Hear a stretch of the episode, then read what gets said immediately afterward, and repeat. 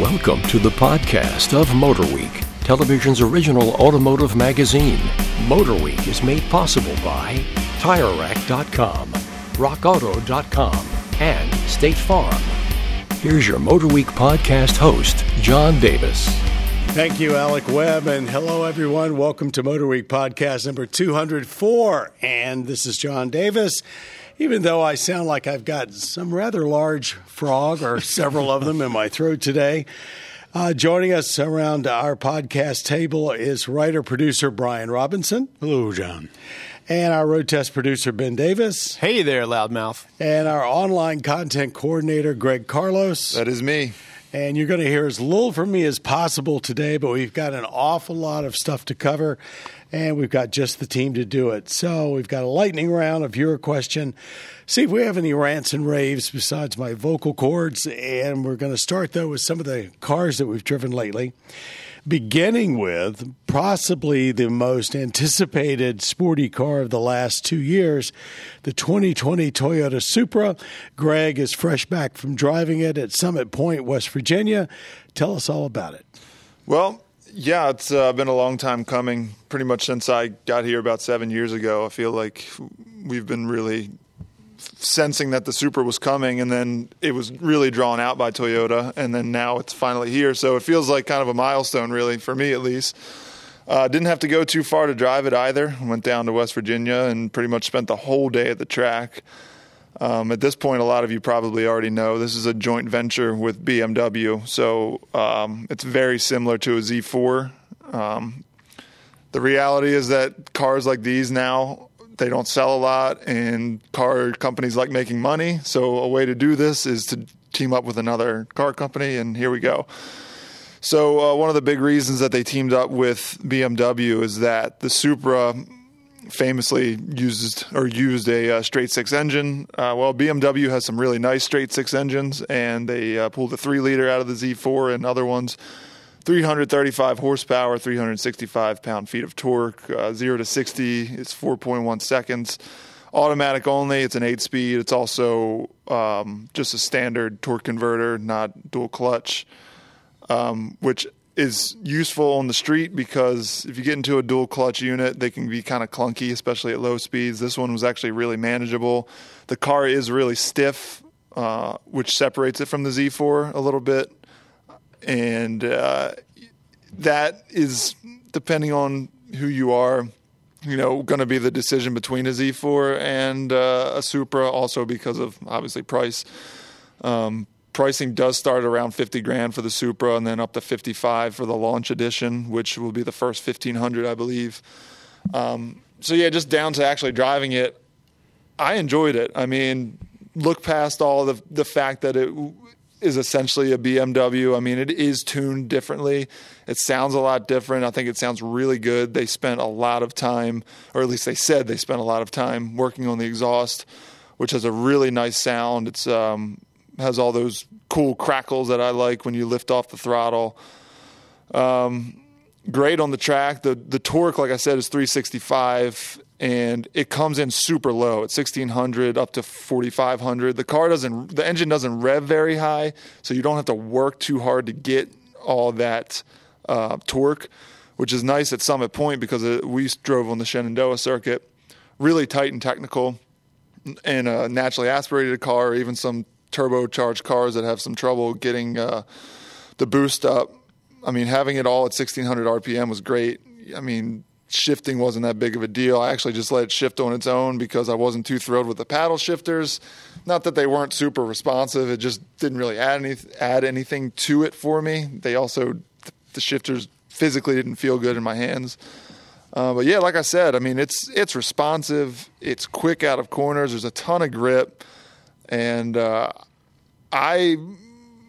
general consensus between me and other journalists were that, you know, Toyota isn't just taking the BMW here and saying it's a Toyota. I mean, they've certainly made it their own, and it was pretty impressive on the track. How about the interior? How BMW is the interior? I mean, if you've ever been into a BMW, you're going to say, wow, okay, so this is BMW, this is BMW. The screen is clearly BMW, all the switchgear, the iDrive.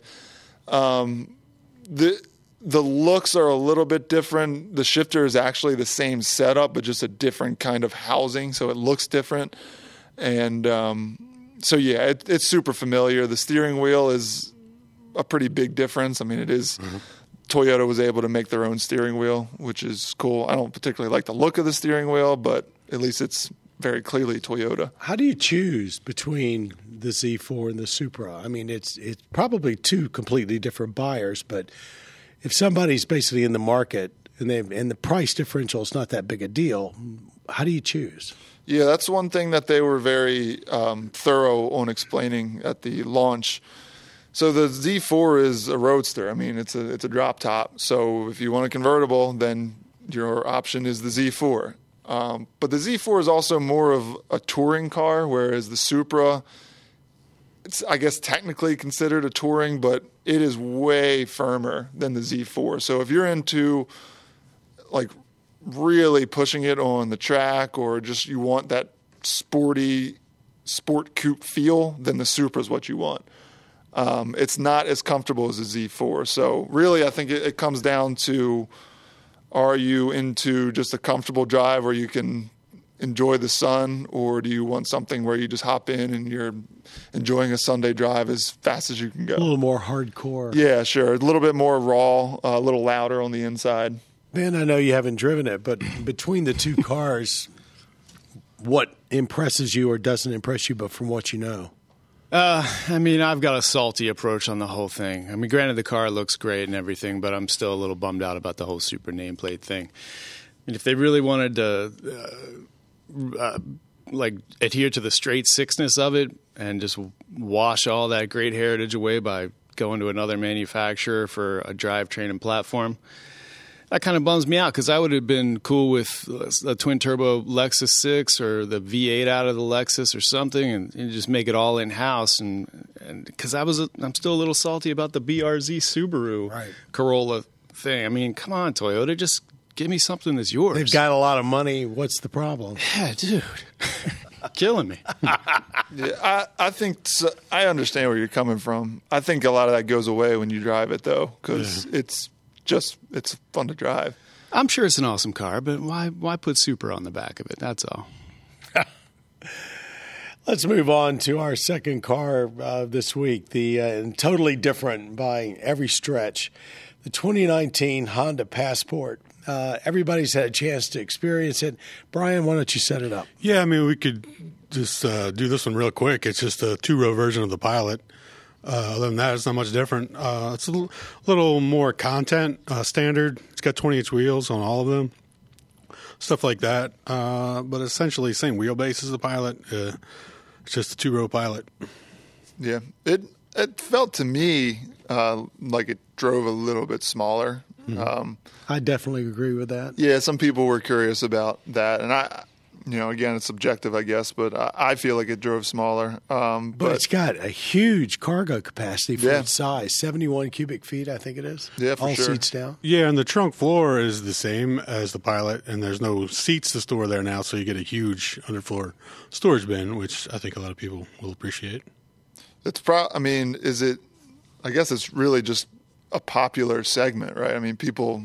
Well, it's bizarre to me. It doesn't make any sense that you had to get a three-row Pilot. I mean, to begin with, I mean, there's plenty of people that don't need a three-row vehicle and just need a two-row five-passenger vehicle.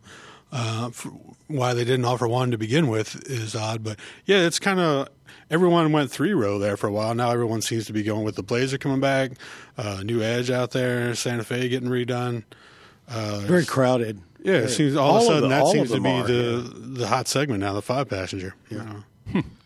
Yeah, I mean, I never drove the like old Honda Isuzu Passport, but do you think the heritage is still there? Like, I know this is technically supposed to be more rugged. Well, I don't know. I mean, that was a body on frame. Yeah. But I don't know that many truck. People, I don't know that many people even remember it. I mean, that was early 90s before SUVs were even really that huge of a deal, and I don't know that anyone really – barely remembers it. It's really going to come down to whether or not you want that 6 inches of extra length and whether or not you need a third row, because it's actually a little more expensive and better equipped than the Pilot.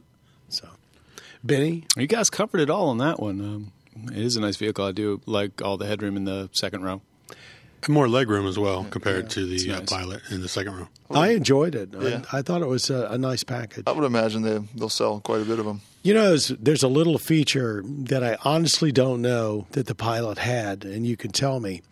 When you slide the second row forward and drop it, they've got a panel that flips up to cover the space between the second row seats and the rear cargo area.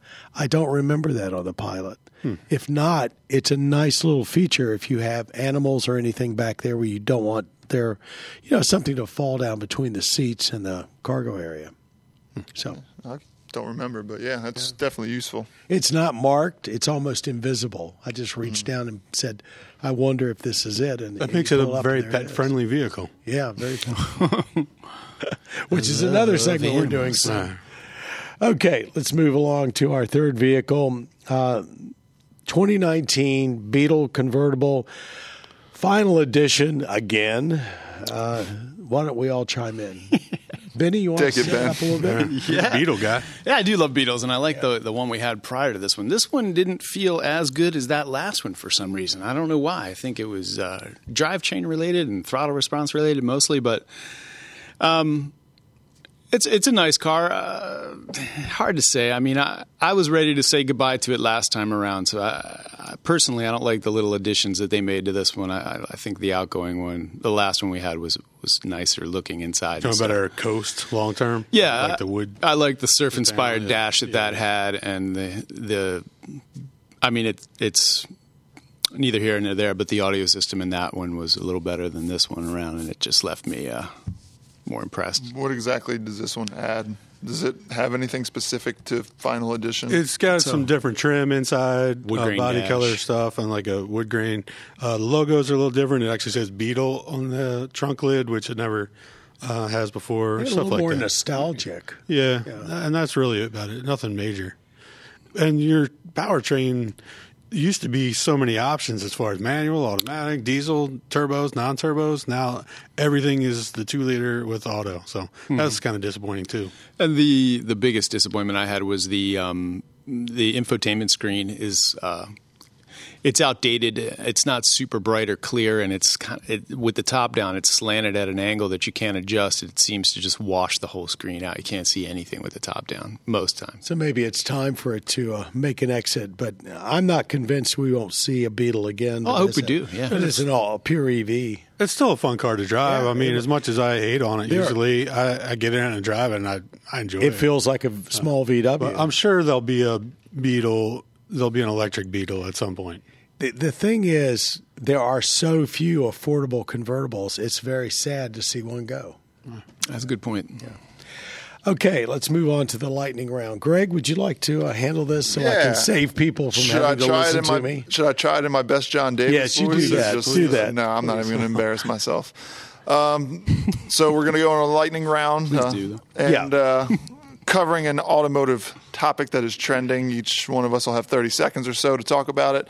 Chevrolet recently tweaked the front styling of the Camaro, which was just about 12 months after its mid-cycle refresh.